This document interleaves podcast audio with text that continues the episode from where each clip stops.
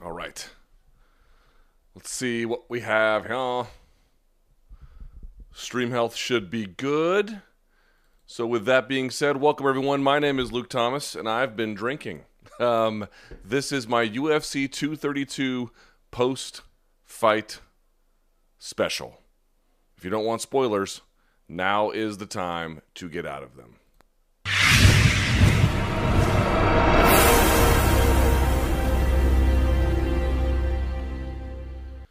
All right, Luke Thomas here on YouTube. Thank you so much for joining me. As I mentioned before, this is my UFC 232 post fight special. I appreciate you guys tuning in.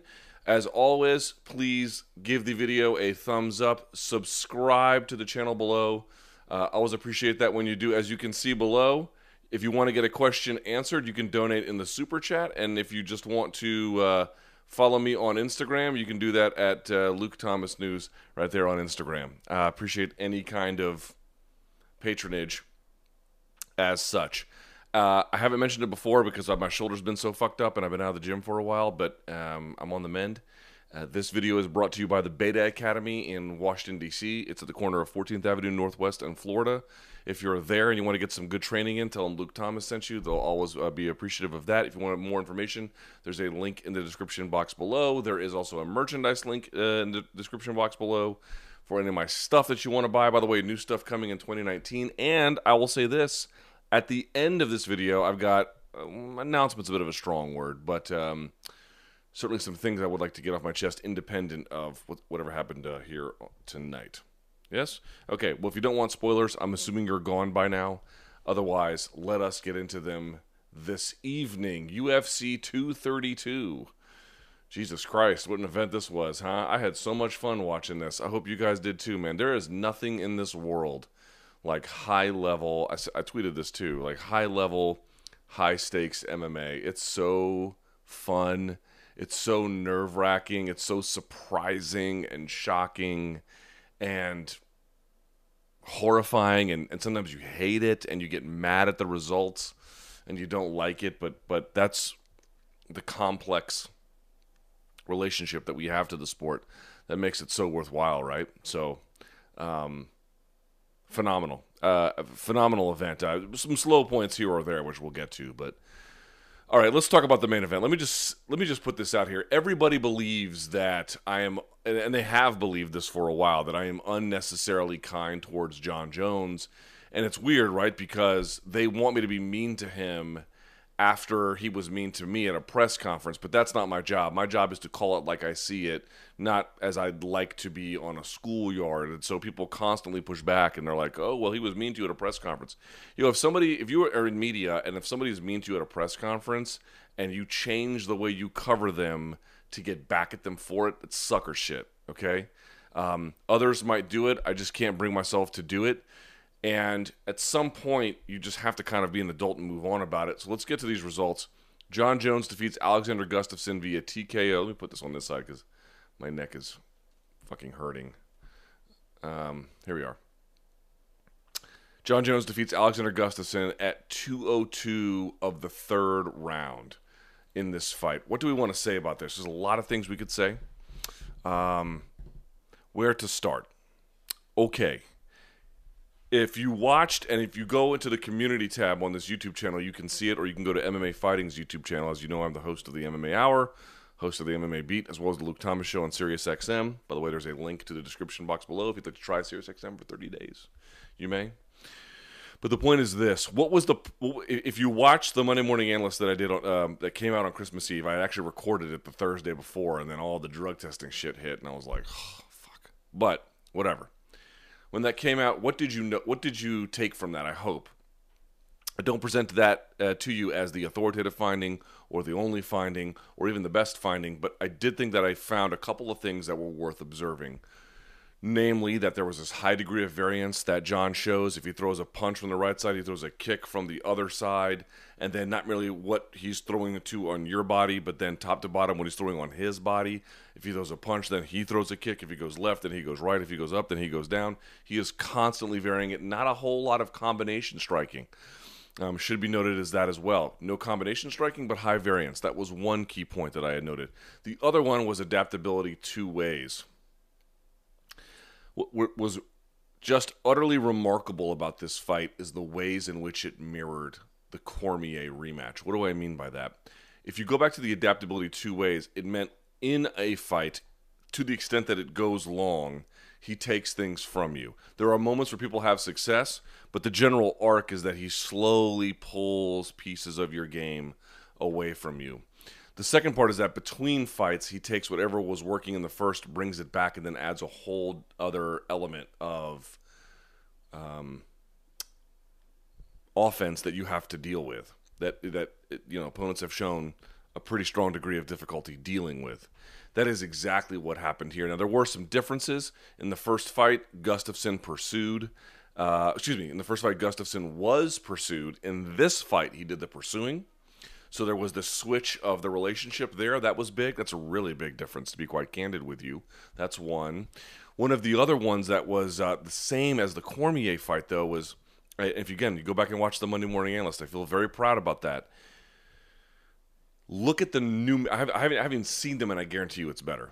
Look at the numeric totals from the first Cormier fight in terms of what Jon landed and threw, and then look at them in the second fight they were higher. They were much higher in the second fight. So not only was he doing some of the things that worked and then avoiding some of the things that didn't work, he was much more active. That is exactly what you saw here tonight. Gustafsson had a hard time getting comfortable. That could be for a lot of reasons. One could be Jon's movement. Two, it could be those teep kicks you saw. Three, it could be whenever they tied up, he was getting hit and he didn't know exactly how to react to it. He did a pretty good job. You saw leaving the clinch, eventually getting up and then breaking away. Right, he was he was really good about that. Um, so that was an adjustment, a good one that Gustafsson made. But the point being is he takes everything he learned in that first fight and then brings all of that into the second fight, plus adds another layer of dynamism that's hard to deal with. I made this point on Twitter, and folks are going to hate it. Here is what people think, and I don't know what you think. Do you think he used? I'm not here to talk you out of it. Do you think he didn't use? I'm not here to talk you into that position. I don't really I don't really care at this point, to be quite candid with you. It just is what it's going to be. But here's what I can say. Um, people think that, let's assume you think he's a steroid user, yeah? People think that if you're a steroid user, it must be because you're covering for some deficiency. Now, we're all imperfect, so by definition, if you're taking something, you're going to improve on something that wouldn't ordinarily be as good. But that's not what I mean they mean like some kind of real physical flaw, some kind of mental weakness, and that the steroids are being used to cover for that. But the reality is, while that's sometimes and often quite true, actually, it's not universally true. There are athletes, Mark McGwire, Barry Bonds, who, even without that kind of stuff, were very, very competitive with the best of their generation, but they also decided to take that to do record setting shit probably because in that time, you know, Sammy Sosa was out there too. They thought it was like a juicing arms race. You know, they didn't know what to do. So uh, the point being is, even if you think he's guilty, to to walk into this assumption with this idea that oh he's taking that because ordinarily he just suck ass, uh, but for that stuff. And I have really terrible news for you.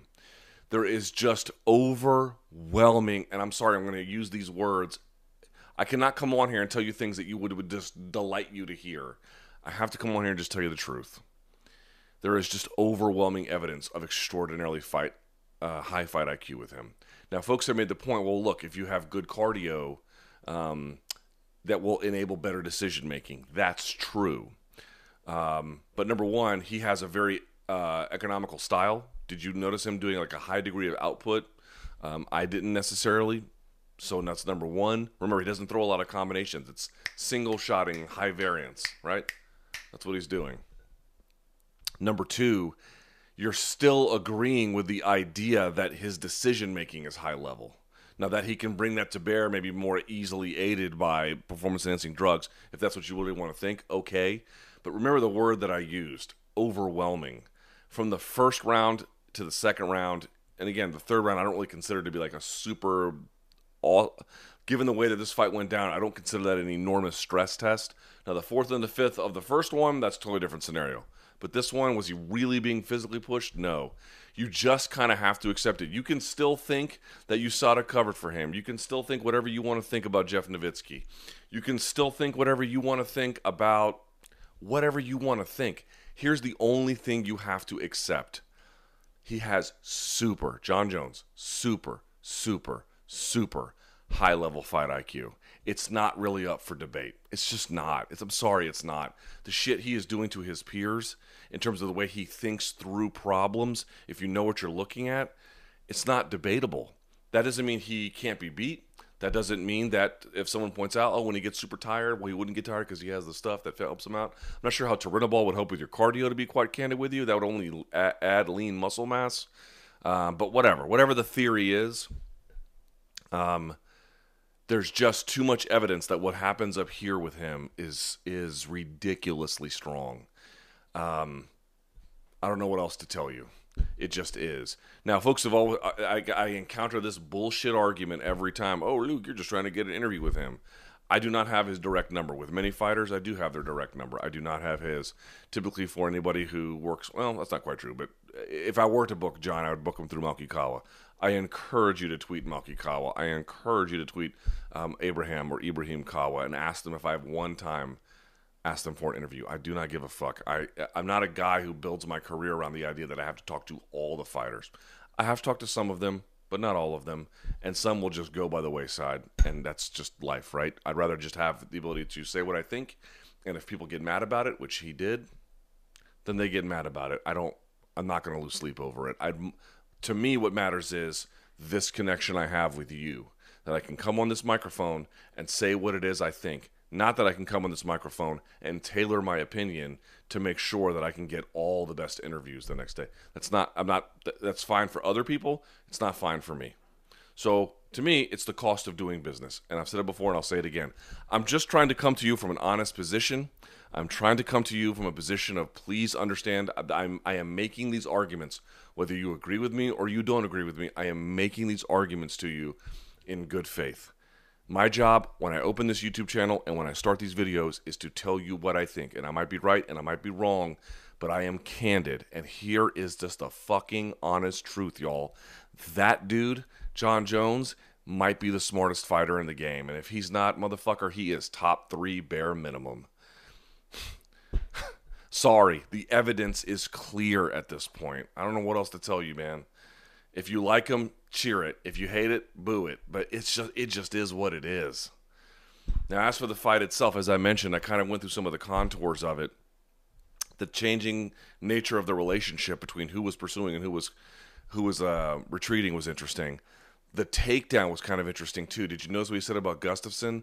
The fact that if he gets up really fast, he's a hard guy to deal with. But if you can keep him down, he doesn't necessarily have that second or third gear of a guard necessarily, or um, uh, another way to find uh, a position to move to his feet. Like he's got this first burst, so to speak, right? This first real effort to get to his feet, and if that fails, there's not necessarily a lot of um, effort behind it, or, or however you want to describe it. It's just smart scouting. Now, whether that was him or Greg Jackson or whoever, it was just really smart. Or maybe Izzy Martinez. Izzy Martinez is a really good coach, by the way. It's just smart scouting. Uh, Jon Jones's ground and pound is really good. Have you noticed how his punch is? Have you noticed how some people, when they punch standing, the punch kind of looks sort of how it looks when they're on the ground, and his don't. His look like they whip and then dig. He's got ferocious ground pound, man. Like he's got really good ground pound, and and um, doing a big guy like that gets on top of you. It's just hard to get up. You know, it's just really really hard. And shit, man. Well, let me go back and look at this really quickly. So this one ended in the third round at 202. The last Cormier fight at UFC 214 uh, ended in the third round at 301 right? Those first two fights went five rounds, and the second time out, they basically landed. They basically ended within. They went two and a half rounds each, more or less, give or take, right? A little bit give and a little bit take. Um, with Augusta Cormier going to three, and then Gustafsson going to two. He can take the fight and shorten it in half the second time. This is just sort of what I'm talking about. And it's not like those guys didn't prepare. It's not like those guys don't know what to do. It's not like those guys are coming in here flying blind. They know exactly what they're dealing with there was a moment in time where um, Jones, like, he's like, oh, I partied all this time, and how true it was, I don't know. I heard for the Matyushenko fight, he was completely fucked up even days before it. Um, of course, he still just ran through Matyushenko, so that probably there probably was some truth to the Gustafsson fight. I had heard it was not a great camp. Um, and I'm not, and you're like, oh, you're saying Luke Jones can't be beat. It's not what I'm saying. Uh, at heavyweight, a Cain Velasquez style fight to me is highly intriguing. A guy who can get in there, close the distance, fire an underhook, keep you against the fence, and just fucking maul you like that to me is incredibly intriguing. I would like to see how that plays out. That's a different chest, it's a different physicality bearing down on him. But my point about this is what was the number one fucking thing that I mentioned on the Monday Morning Analyst? It was what is what how do you beat this guy? You have to take away his adaptability. If you don't take that away, it is hopeless for you. And he had all the time in the world to make reads at distance, even if he was backing up. To if you were coming in close, he was able to land. He can play with range and rhythm. That was number three on the list. But if he has time and space and motion and distance in order to be able to make reads and make adjustments, dude, who the fuck is going to beat that guy? At least the light heavyweight. At heavyweight, perhaps it's a different matter. Perhaps the physicality bearing down on him will actually show up and make and make a difference. Um, I, I don't know, but at light heavyweight, you can. I, I, don't know what to tell you. Like you can love the guy, you can hate the guy, man. The facts just are what they are. Um, how do you deal with that? How do you deal with a guy that doesn't follow a pattern with striking? That can stop a takedown, that can start a takedown, that has good footwork, that is well coached, that you might believe is chemically enhanced um, um, has the best fight IQ, certainly of any light heavyweight I've ever seen, maybe of any MMA fighter I've ever seen. That window where you could take advantage of his technical immaturity. Now, again, no fighter is perfect. You can still beat him if you have the right answer. But where you're just developing your skill sets, that window is closed. The window is closed. Um, that you, if you're going to beat him, it has to be a different way where you take advantage of some uh, unknown skill differential or the weight, the the, the physicality bearing uh, down on him makes a difference. That that's how you beat him. But if he has time and he had five rounds of data on you, and then he's got five years to get better, I don't know what to tell you, man. He's just too good. That's just kind of how it is. He's an incredible talent. He's the light heavyweight champion. He called out Daniel Cormier. Now, here's my question about this, just to back up a step. Didn't the UFC promote something where they were showing like a Canadian thing inside of a UFC belt and then like a US flag thing inside of a UFC belt and then say 12 29 98? And we all thought, oh, they're going to redesign their belts. And perhaps they still are. I'm not on Twitter. I don't know exactly what folks are saying. But I didn't see any of that shit. They just put the same old normal belt on him, uh, which was kind of weird. I thought. Anyway, um, that's kind of bizarre. Oh, here we go. UFC 232 gate in attendance. Uh, 15,862 sold out. Wow, they did a $2 million gate. Man. Mm. Here's one point. Let me I'll get back to Gustafsson here in a second here is one point about the UFC's ability to uh like what's one of the strengths of the UFC machine that they're so nimble that when fighters fall out on a card they can just move everybody up and and and, and you know uh, for example you take the the Khabib Iaquinta situation at UFC 223 they can just shuffle shit around put it back out there and still do pretty well because the machine is so nimble from the PR to the technical direction to the production staff to the ability to move product um, both digitally and quite literally to, to get cages in places that need to be and how to manage relationships with athletic commissions. Like it's a super nimble machine. It's almost nimble to the point where it's like a bad thing for fans because it's good that this fight happened tonight i guess or at least the event happened anyway.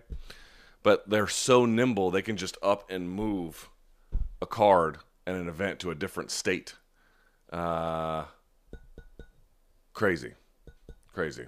In any event, what do you do with Gustafsson? I, I can't tell you. The guy has uh, made time for me, which I really appreciate. Um, but again, we got to call balls and strikes, don't we? That pro- hard to say if that's it for him for title shots because you never really know in the UFC. But it is pretty clear that um, he just can't make a claim to be the best of his generation. Probably not even number two, right? Cormier at a bare minimum is number two, and we'll see how a third fight goes if they make one between Jones and Cormier. But Gustafsson was the guy who could rise to the occasion, who could give the best fighters in the world a real run for their money, a guy who cared about his craft, a guy who represented Europe.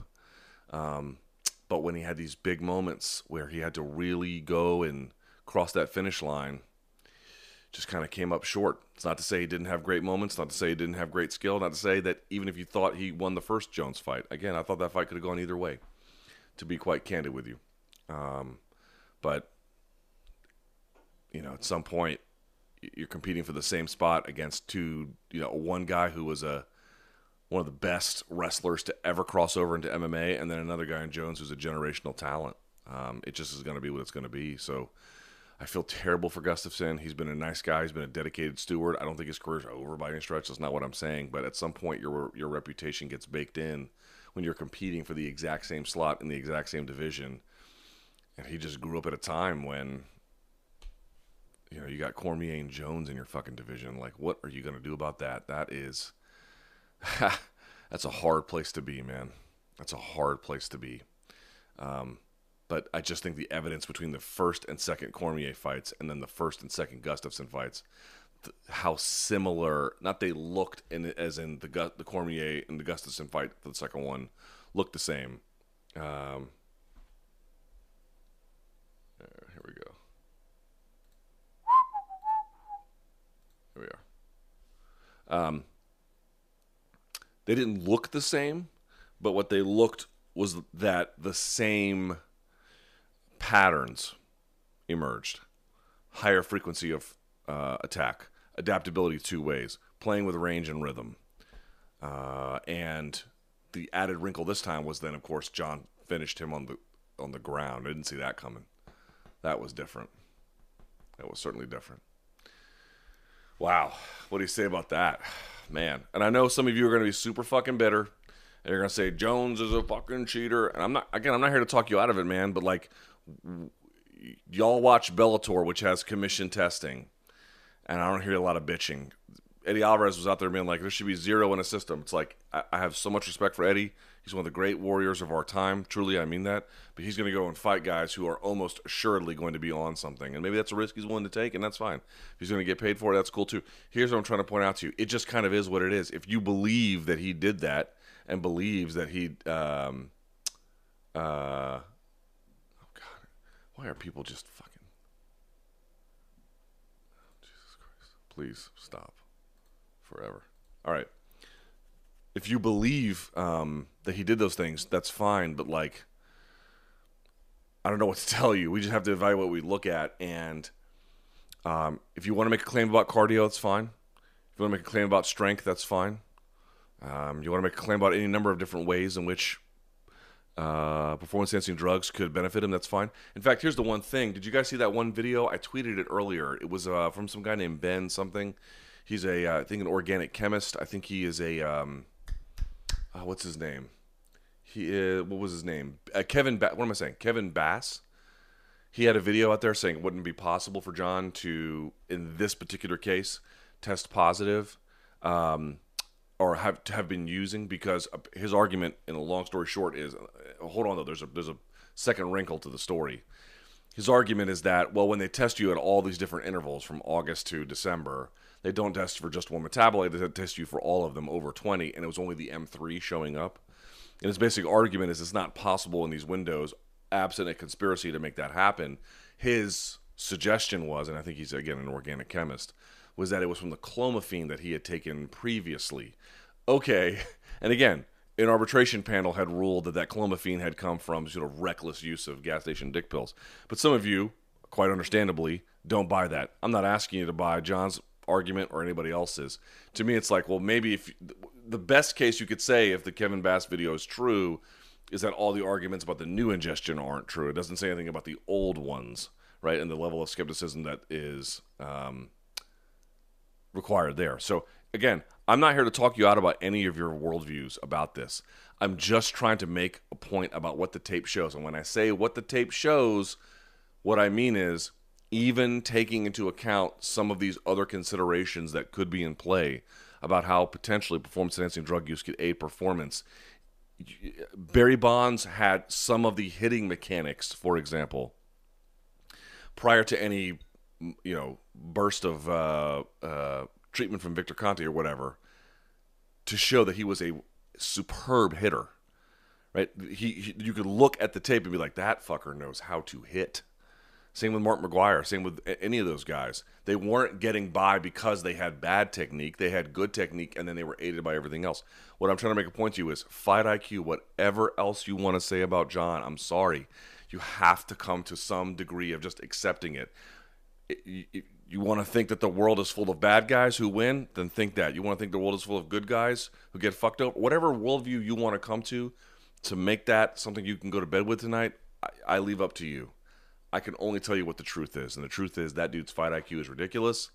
We'll see what happens going forward. He might get hemmed up again. I make no claims about that. I'm just trying to tell you that is one of the smartest fighters I have ever seen. And the evidence of that, all other factors in consideration, is overwhelming.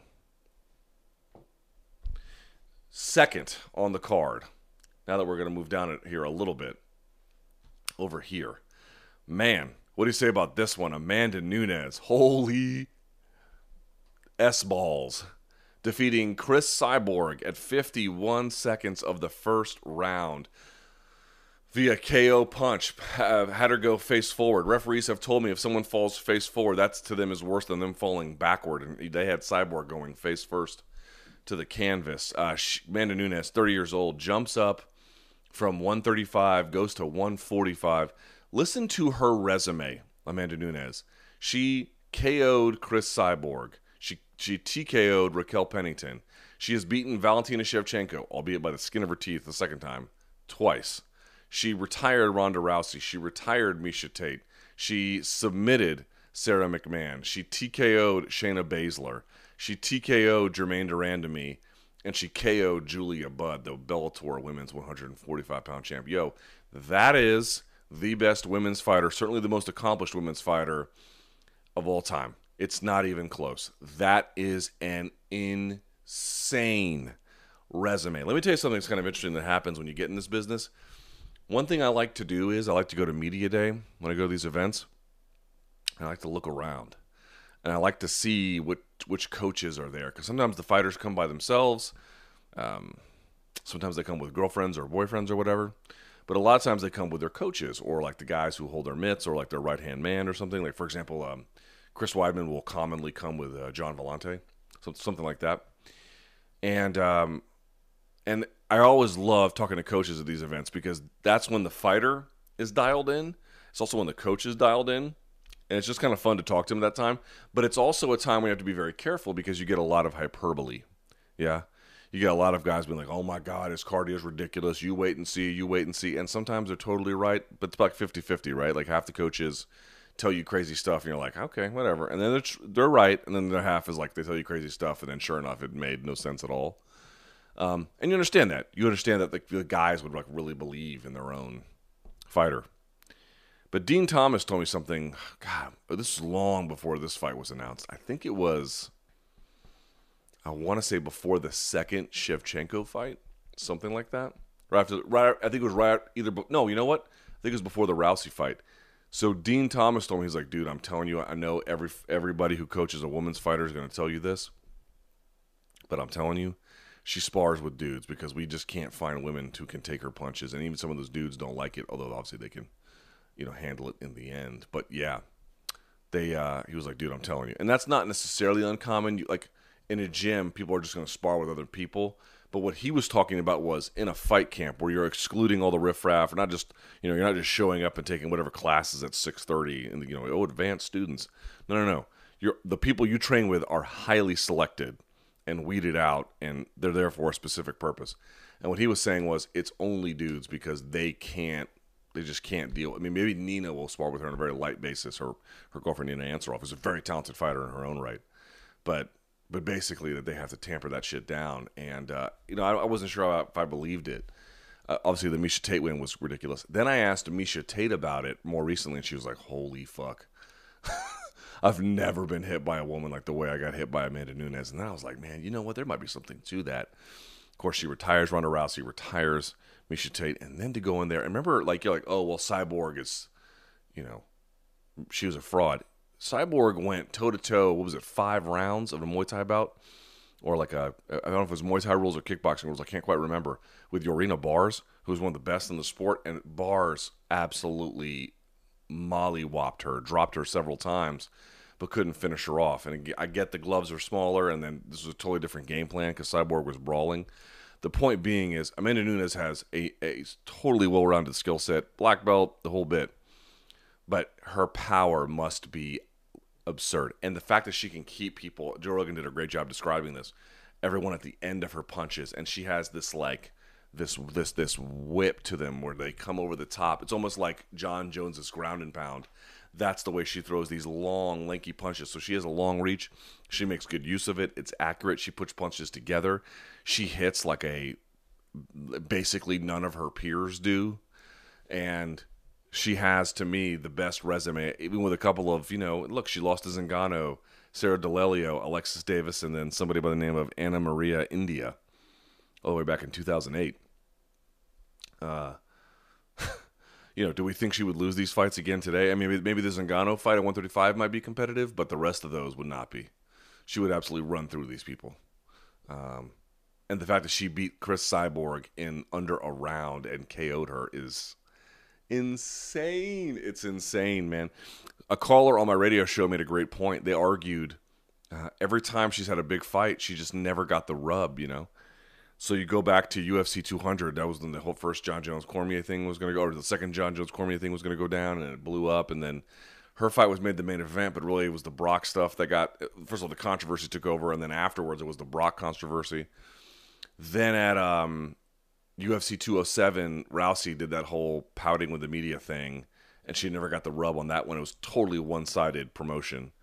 And then this one came about and they had to move the event and it was about the whole USADA drug testing thing again and it was just this nightmare, right?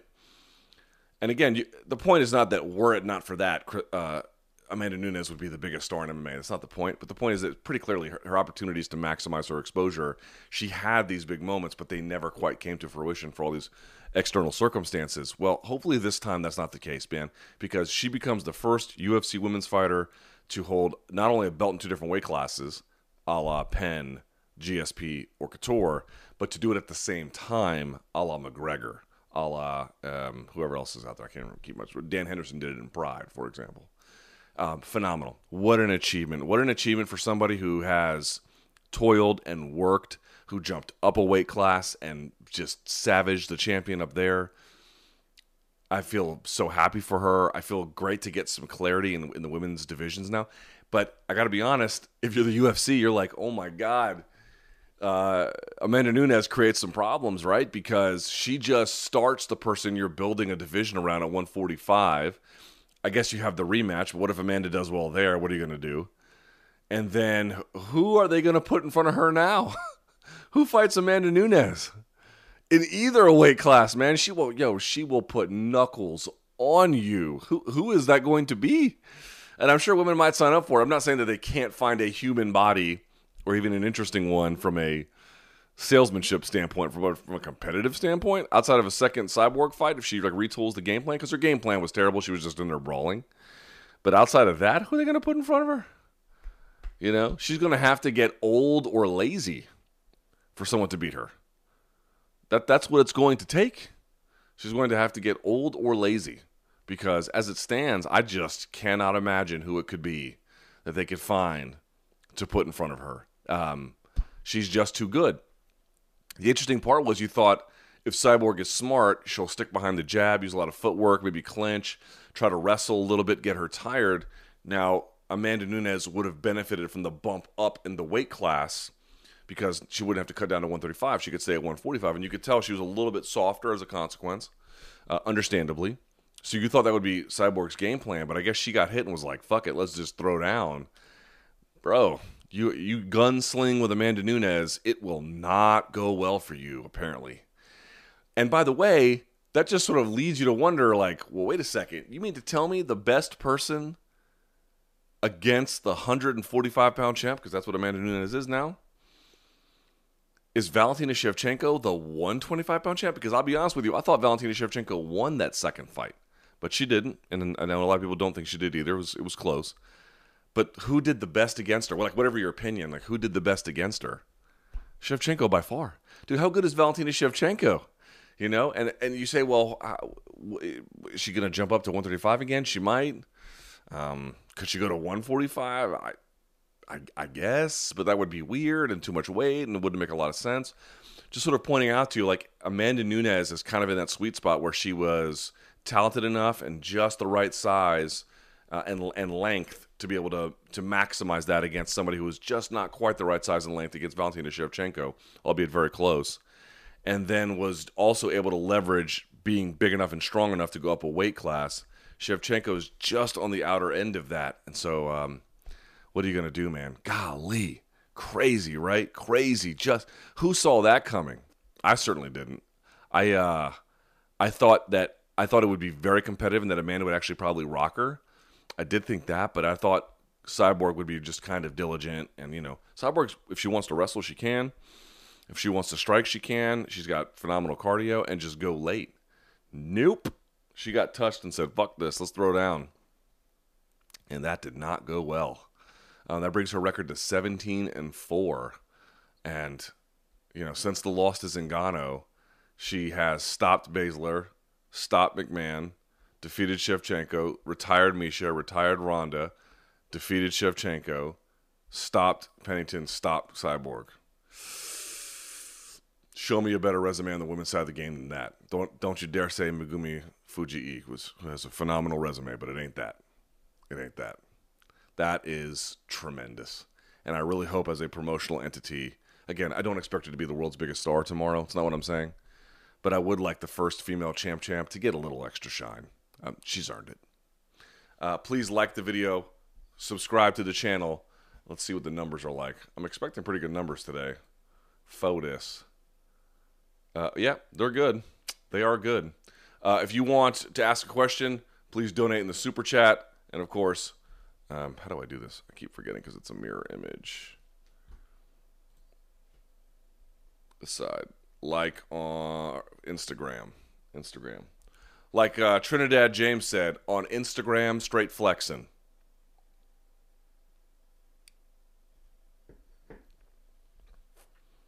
Do we want to go to the super chat questions now, or should I finish the card now? Hmm. Good question, right? I will finish the card now.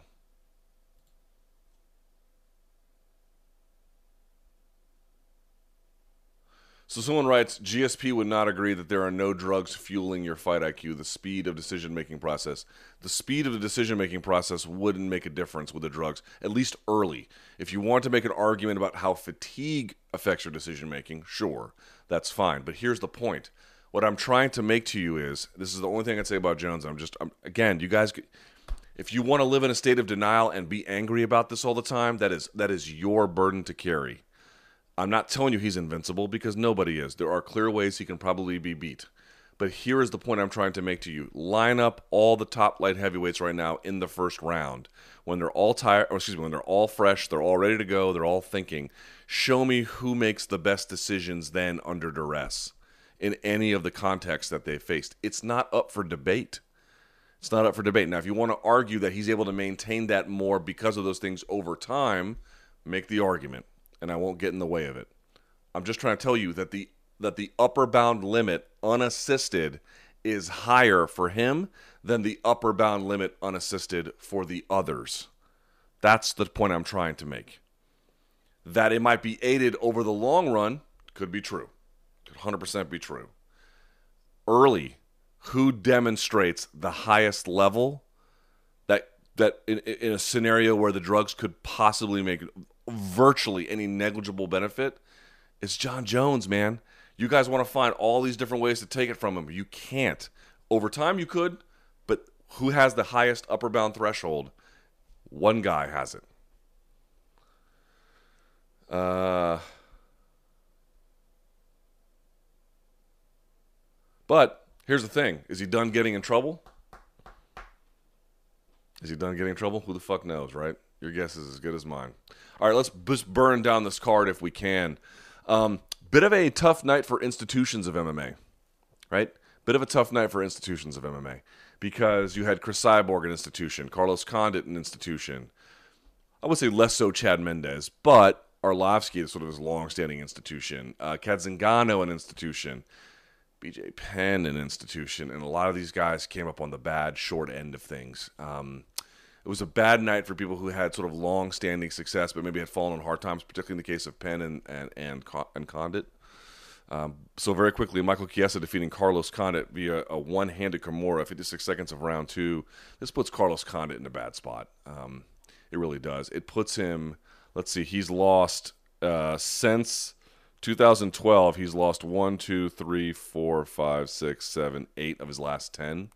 And he's lost one, two, three, four, five in a row. Uh, of those five, he's lost all of them except two by stoppage, although albeit by submission. Um, the last TKO came against Tyron Woodley when it was the knee thing. Um, he's in a bad spot. You know, I've, I, I think that the Lawler fight probably should have gone his way, and uh, it didn't. And I think both those guys left a piece of themselves in the octagon that night. Michael Chiesa looked huge at 170, and that one-handed Kimura. You know what's amazing about it? If I let me see if I can pull my camera up here so I can see. If I pull my arm out like this, right? I'm not very strong as it goes away. But where might I be strong? If I can curl it back in, right? If I can bring my hand, the further my hand is away from my hip, the weaker I am the closer my hand is to my hip, that's where I'm strong. Think about a deadlift. When you engage the lats and you pull, you're not pulling with your biceps, you're not pulling with your elbows. Your arms are like ropes. You're pulling with your back because that's where the true force and power comes in. Um, he had, with the one hand, he had it behind Condit away from his body. But then, if you think about it, it was Condit's right arm and he was taking it with his own left hand. What does that mean? He was taking the hand across the top of Condit's body, right? And so he wasn't just digging out; he was digging out, and then almost like you know, like he's like he's going behind his head, like this terrible, terrible shit, dude. That was an unbelievable thing, and then he dropped his base down and out. Did you see that? Fantastic performance. I thought I thought Condit showed some life.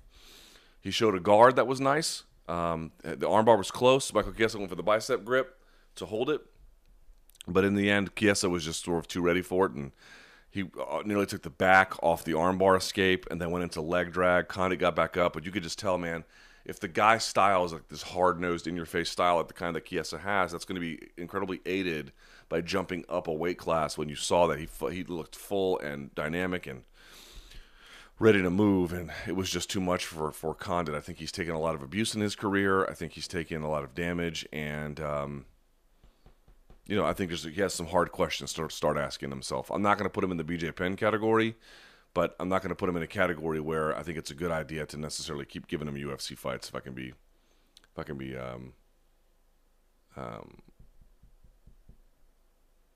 candid with you, and I say as a incredible Carlos Condit fan.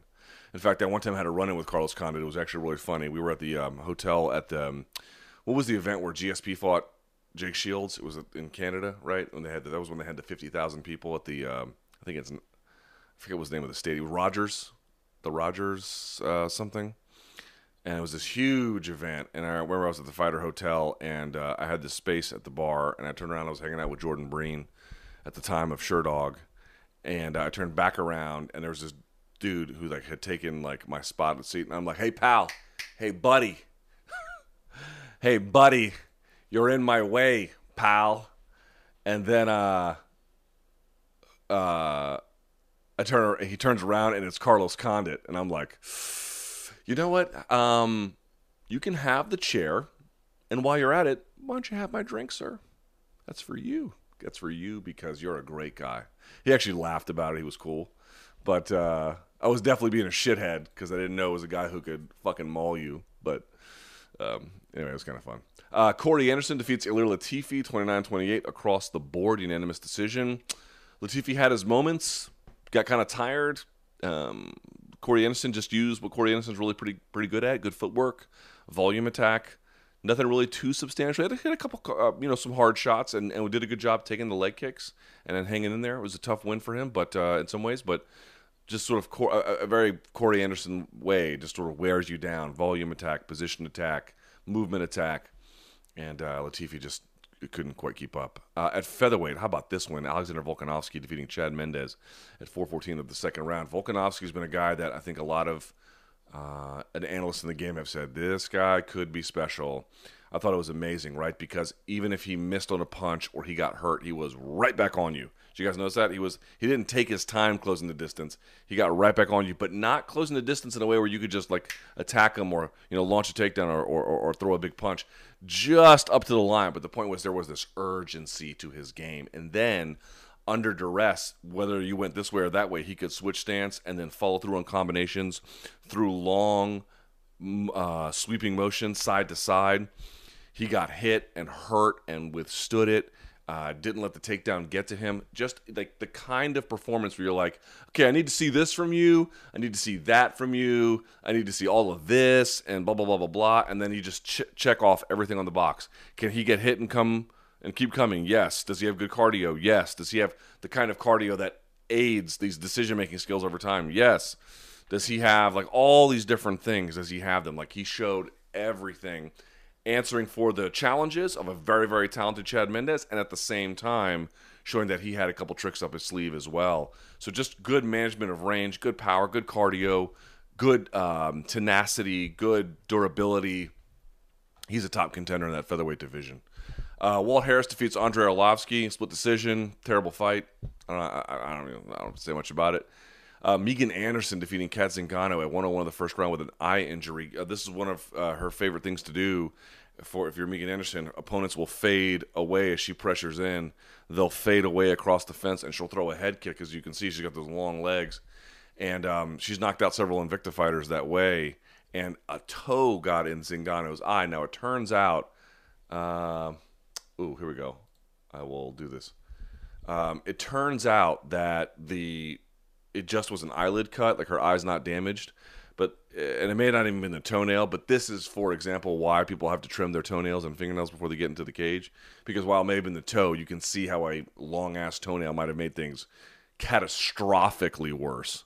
So we didn't get to that, um, but uh, you know, not Megan Anderson's fault. She she played by the rules and Sometimes the rules just go that way. By the way, this is from Chamatkar Sandhu, my buddy over at ESPN, says Dana White wants BJ Penn to retire. Yeah, no shit, man. He also feels as though Daniel Cormier has two to three more fights left in him after speaking to him recently. The new UFC Championship belts, where we're supposed to be unveiled tonight, will now debut at the UFC on ESPN One uh, in Brooklyn. Which, by the way, uh, assuming I get my credentials, one never knows anymore. But assuming that, that I do, uh, I will be there. I will be there for that. So there you go. That's where the belt thing didn't come into play. Uh, Petr Yan defeating Douglas Silva de Andrade. At his corner stopped it for him. I take my hat off to the corner. You hear corners make this argument all the time. Oh, we know our fighter best. Well, if you know your fighter best, then don't you know when they're getting fucked up and they are not in ability to really fight back anymore? You can't have it both ways. You can't claim you know someone best and then also be like, I didn't realize that's what it looks like when he's getting his ass kicked. Like, you actually should know that. And uh, Douglas de Silva de Andrade was getting tuned up on the feet and not much better on the ground. He was getting beat up really bad, particularly towards the end of that second. And his corner called it a day. It's absolutely the right call. Saving the damage. He'll come back out there. He's still a very talented, competitive bantamweight. It's the best place to be. And I just can't stand these arguments about corners. And I had, you know, Nick Lembo and I were going back and forth. He's one of the um, executive, I think, counsel for the New Jersey uh, New Jersey State Athletic Control Board he was like, "Well, the real job is belongs to the referees, not the corners." And I'm like, "Nick, in a world in which we can reasonably rely upon referees to save fighters, they do it more so in boxing, but not in MMA. Then yes, you have a point. But that is not the world in which we live. We have to put pressure on both the yes, the referees as well as the corners to be a little bit more proactive. And the point being is this: his argument was, well, the the the, the bylaws say that it's the um, referee's job, and that the corner's a last resort. I understand what the bylaws say, but corners aren't failing to stop because they go, well, look at the bylaws. The bylaws say that we don't have to get involved. No, what they say is the same thing that the referees say, which is, I don't see what the problem is. Rather than both acknowledging, yo, you're letting guys take these savage beatings for no good reason. The issue is a, a, a intellectual one that is infected either side of it. So you putting pressure on one versus the other, I get might be more in keeping with what the regulatory parameters are but it's still the same problem infecting everybody, and the corners actually might be in a more a, of a unique position to be influenced by the argument than the referees anyway. In any event that they stopped it, I thought it was the right call. How about my boy Ryan Hall? Right, I'm quite biased about this. I've known Ryan Hall for a long time. Defeats BJ Penn 246 of the first round. As BJ Penn needs to retire. I've been saying this since this fight was announced, and I um, I just didn't want to even want to do media with BJ to be quite honest with you because it, it, honestly pains me. BJ was my favorite fighter when I was a fan. I just I when he was at his peak, you just can't imagine how good he was. And look, the sun sets on all of us. The sun will set on my career. The sun will set on yours. Uh, and at, at, least in terms of being a fighter, it has set on his. And um, there's no shame in losing to Ryan Hall. That's not the point. But BJ Penn hasn't won a fight since 2010. 2010 is the last fight that he uh, won. It was the second Matt, or like the third Matt Hughes fight. Third Matt Hughes fight. Well, Matt Hughes was probably towards the end of his career as well. And um, you know, Ryan Hall had an incredible Imanari roll, and then went right into the heel hook. But BJ Penn, I don't know if he just didn't know what he was doing, which I have a hard time believing, given how good he was at jiu-jitsu. I think what was the problem was he didn't realize that his actual heel was in jeopardy and he thought Ryan was attacking the other one. But go back and watch. BJ actually rolled. And I tweeted this in real time. BJ rolls into the heel hook, like Ryan's going this way to this way, and BJ rolled into it.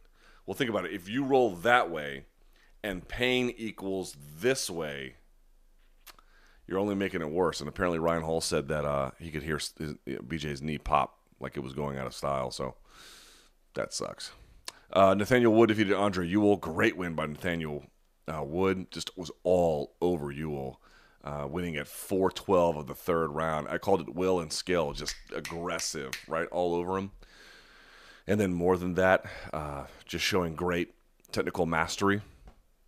How about Uriah Hall defeating Bevon Lewis at 132 of the second round? And I made this point before, and I'll say it again. I thought Lewis, excuse me, I thought Hall, uh, not Ryan Hall, but Uriah Hall people have been like they clown him like, oh, here's the next Anderson Silva. It's like, look, did did did he pan out exactly as he was portrayed?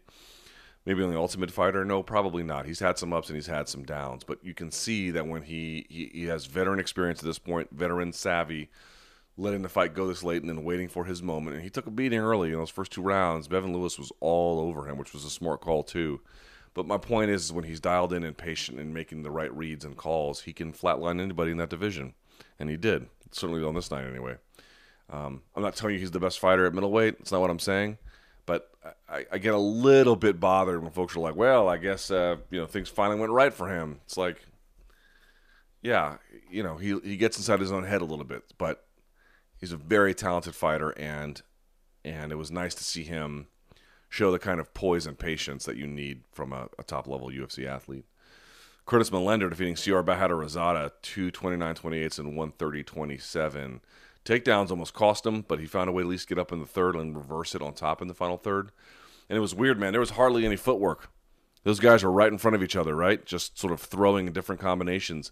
And when Millender is pushing back, he's really good. When Bahadurzada had the ability to like disrupt the stationary position and decision making in Millender, he had some success. But in the end, it was Millender and then Montel Jackson just crushes Brian Kelleher at 140 with a D'Arce choke. Um, had a good range. They had opposite stances. He closed, got clipped with an elbow, I believe.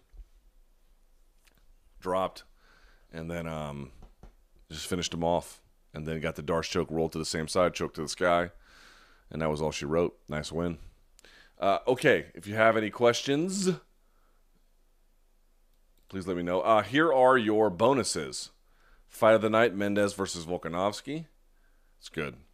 Performance of the night: Ryan Hall and Amanda Nunes. Look at that. Ryan Hall and Amanda Nunes getting an extra fifty grand. So good for them. Somehow they didn't give it to Jon Jones. That's kind of funny. You, uh, and only thing I mean by that is um, usually the, the the main card guys get it. Uh, okay, let's see.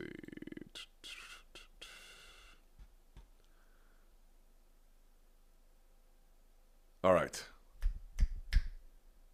Let's go to the questions, shall we? Into the super chat. Uh, someone says Turinabol is oh this is from old one is most effective during weight cuts for retaining strength during a cut. He only pops during set times. Also was hardly tested previously. Sure.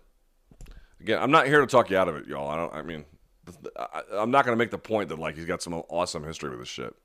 And again, here's something else you have to consider. Like, are we done with this? I don't think we're done with this at all. If not by him, certainly not by other athletes who. God only knows what the fuck these people are taking. Um, do I think this is the last of the troubles of Jon Jones? I, I certainly hope. I don't wish any ill will, but part of me just feels like that's a little naive. Someone says, "Take care of the shoulder, guy." You know what the problem is with my shoulder? Um, let's see if you can hear it. I doubt you can hear it. I had this one surgically repaired. My labrum was torn to the point where my shoulder um, fell out of its socket in my sleep. You can hear it. No, you can't. This one is um, fuck.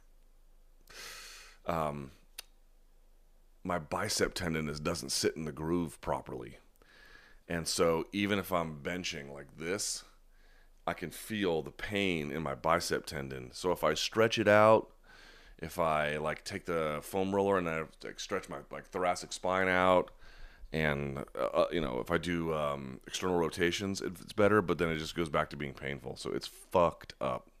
I've had bad mechanics for a long time, and I am now living with it. I was pretty emotional watching Nunes. I had people texting me about that. Yeah, I don't have any new ones, but yeah, I had, I had people texting me about that as well. Um, how good? This is from Osmond LP. How good is Shevchenko who beat Nunes? Um, as I mentioned before, I think super good. I think like ridiculously good. I think amazingly good. Uh, it just she's in this sort of like size position where getting ahead is going to be real difficult. But like, who gave the goat her toughest fights? Okay, the losses I guess would be the toughest fights. But since she really sort of ascended to this current range she's in, Shevchenko by far. So it says Nunes outshined Jones tonight. Hope she gets her due. Can't argue with that. Joyce says, Thanks for all you do. Thank you, Joyce. I appreciate that. Did Nunes launch herself into superstardom tonight? We won't know tonight. We won't know until, you know, here's how you know. Let's see what kind of media tour she goes on. Now, she's done other good media tours, but let's see. Does she go to like New York? Does she do the Breakfast Club? And you could say, well, what MMA fighters did the Breakfast Club? Yo, Michael Bisping did the Breakfast Club.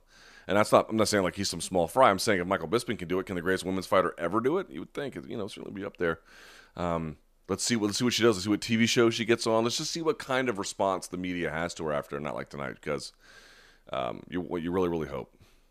Someone says, let's hope Jones doesn't get flagged this time, and then invalidate the results all over again. What a nightmare that would be, right? Where's the belt they tease, brah? I already answered that. Scott says, Love your work. Hi from New Zealand. What's up, New Zealand? Um, is there anyone besides DC who can challenge Jon Jones at light heavyweight? No. No. No, like matter of factly, no. Again, MMA is crazy, and you can lose to anybody on any, any given night. That's not the point, but no. Like, really, who matches up with him in terms of skills or abilities? Nobody. Um, so it says, Luke, appreciate all. So this apparently this dude left a hundred dollars, which is insane from Corrupted says appreciate all the content you put out, Luke. Keep up the great work and happy New Year. Well, if that's a real thing, thank you so much. I really appreciate that. Is Jon the goat to you? Um, no, I would say GSP is still the goat to me. For me, it's GSP. For some, it might be Anderson. For some, it might be DJ. For others, maybe it is Jon. But Jon's got some work to do for me for him to be the goat, especially given all the situations that he's currently involved in. Here's some Canadian pesos. Travis says, "Well, thank you for the Canadian pesos, Travis."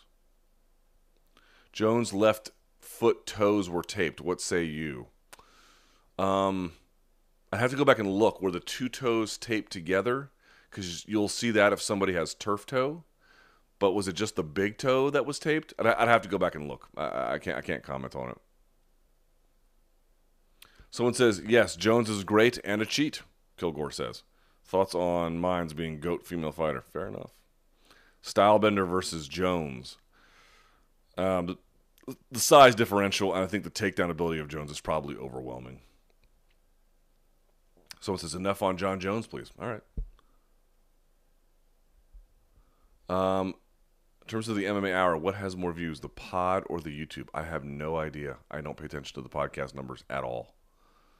Um, someone says, uh, Scott Zinda says, Jeff Novitzky on Rogan didn't really clear up the Frank Mir question. Agreed. Do you have any more clarity on the difference between Jon Jones and Frank Mir? I don't because I went back and I looked at the Frank Mir situation, and apparently he popped for the same three M the, the same M3 metabolite. And as I understand it, six weeks prior to that, he had tested clean. So how did his thing happen? Um, I'd like to know the answer to that. I didn't. I don't think we got a good answer on the Frank Mir situation at all. Someone says um, UFC should lean into the Nunes LGBTQ community. Sure. Jordan says, thanks for all the content. Thank you, Jordan. Henry says, true or false? Jon Jones becomes heavyweight champion next year. Nunes knocks out Cyborg again in their rematch. Max Holloway fights Khabib next year. All right, first one. Does Jon Jones become heavyweight champ next year? I'm going to say true. Nunes knocks out Cyborg again in the rematch. I'll say false. And then Max Holloway fights Khabib next year. Ooh. I'll say false. There's a lot of exciting contenders at 145, man. Just want your thoughts on a Zabit Magomedsharipov versus Max Holloway fight. Forget that one. How about a Zabit Magomedsharipov versus a Volkanovski fight? That's the one I want to see from Jesus Christ. You got some top contenders now at 145 that need some figuring out. How much better does Ronda Rousey look now in hindsight? She looked pretty good before in terms of her ability, um, but you know there was clear limits to it as well. Is Carlos Condit cooked? I don't really like the, that kind of language when you're talking about somebody who, that, who gave them a part of themselves to the game. But I, I certainly think that he has, as I mentioned, some pretty tough questions to start asking himself. It's a shame we'll never know where the greatness ends and the cheating begins with Jon. That's probably fair. Jon Jones, a Hall of Famer for sure, and maybe GOAT, but where does he end and drugs begin with? And this is why we are in a position where it is impossible. It is impossible to. I, I don't know the answer.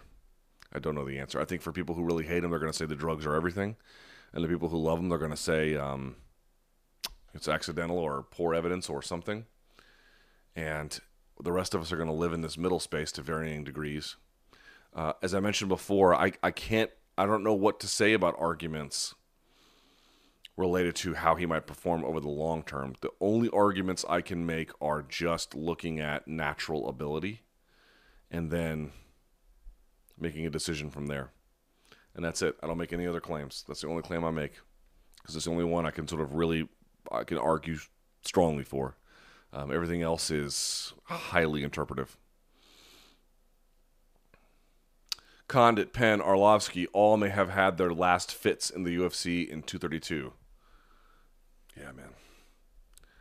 Uh, clean and focused Jon Jones makes it look too easy, this person writes. All right. William says he likes my commentating. Thank you, William. BJ Penn versus Mike Jackson. I'm going to finish that one. Uh, Dale says, Is DC a hypocrite for pursuing a fight with a known PED taker, Brock Lesnar, or refusing to accept the Jon Jones as the GOAT? Well, Cormier will be on the MMA Hour on Monday, so I will ask him.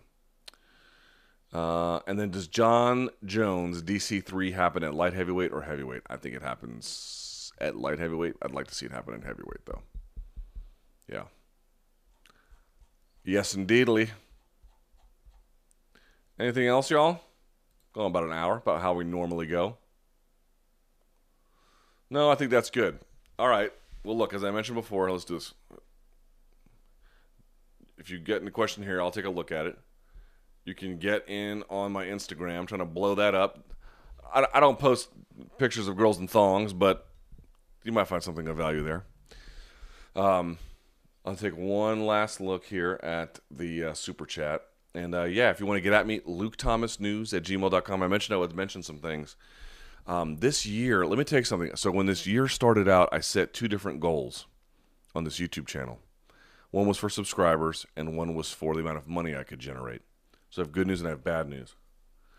start with the good news. The good news is with the amount of money I could generate, I went well past my goal. Like I blew it away months ago. So I was very happy with that. In terms of subscribers, I fell a little bit short.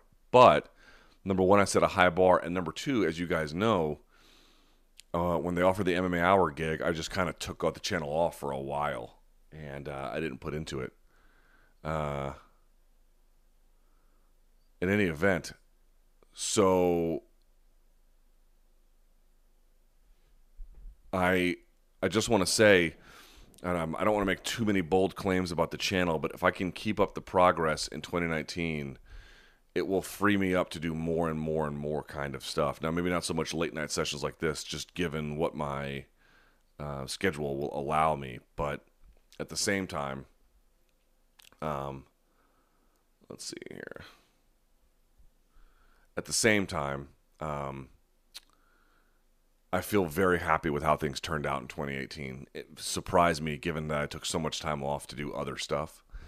Uh, if you listen to the Luke Thomas show on SiriusXM, thank you. If not, there's a description. Uh, there's a link in the description box below where you can do it free for 30 days. If you watch the MMA Hour, thank you. I, I have trust me, man. There is nothing that causes me more consternation than trying to figure out how to make that better and better. Feel like we've come a long way, but I'm just trying to make it super unique and not like anything else, and that's not so easy to do.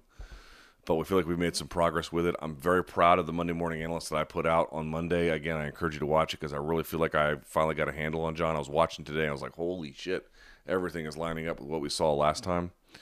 Um, but uh, really, I just have to say thank you, man. This YouTube channel has been a revelation for me. It has been fun for me. It has been a gateway to other opportunities. And honestly, of all the things that I do, coming on here and getting to say what I want as long as I want under my terms, it's one of my favorite things I get to do in any of my jobs. I love it. I really love it. And I owe everything to you. Thank you. Thank you so much. It is so fun and it's so rewarding. And I'm so grateful. And don't think for a second, I might be acerbic and grumpy, but don't think for a second I don't realize how absurdly lucky I am. Thank you to you. That is who I owe this to. I owe it. I owe everything to you. And I mean that sincerely. Last two questions. Um, is the hardest challenge for Jones at light heavyweight Yoel Romero if he chooses to move up now? I'd say I still say Cormier, but maybe, maybe Romero might be interesting. And then someone says we love all your content, Luke, and always here for more. Does that XM link work for Canada? Yes, it does works for anything in North America. And by the way, I don't want to give anything away, but a lot of you are like, what if you don't live in North America? Stay tuned. There's a development coming, and I think you're going to love it. I know you're going to love it. So, the Luke Thomas show is the thing I do more than anything else, and I'm really, really proud of that. And I know a lot of folks don't get to hear it because it's behind a paywall, but wait until you do. You're going to love it. Um, anything else? Yeah, I have one more big life announcement coming next month. So Stick around for that. Any questions? Luke Thomas News at gmail.com. Luke Thomas News at gmail.com. Like the video, subscribe, shoot me an email, check out the Beta Academy, check out my store. Thank you so much. I hope your 2018 was great. If not, here's to a better 2019. Salute to you, ladies and gentlemen, with my horrible ass beaming uh, Coke Zero. I love you guys. Thank you so much. If you're going to party on New Year's Eve, don't drink and drive just get an Uber, get a Lyft, and get home safe and go fucking kick ass next year. Yeah? Until then, someone says early stoppage in the cyborg fight. You're funny. Uh, I'll see you guys next year. Uh, get some sleep.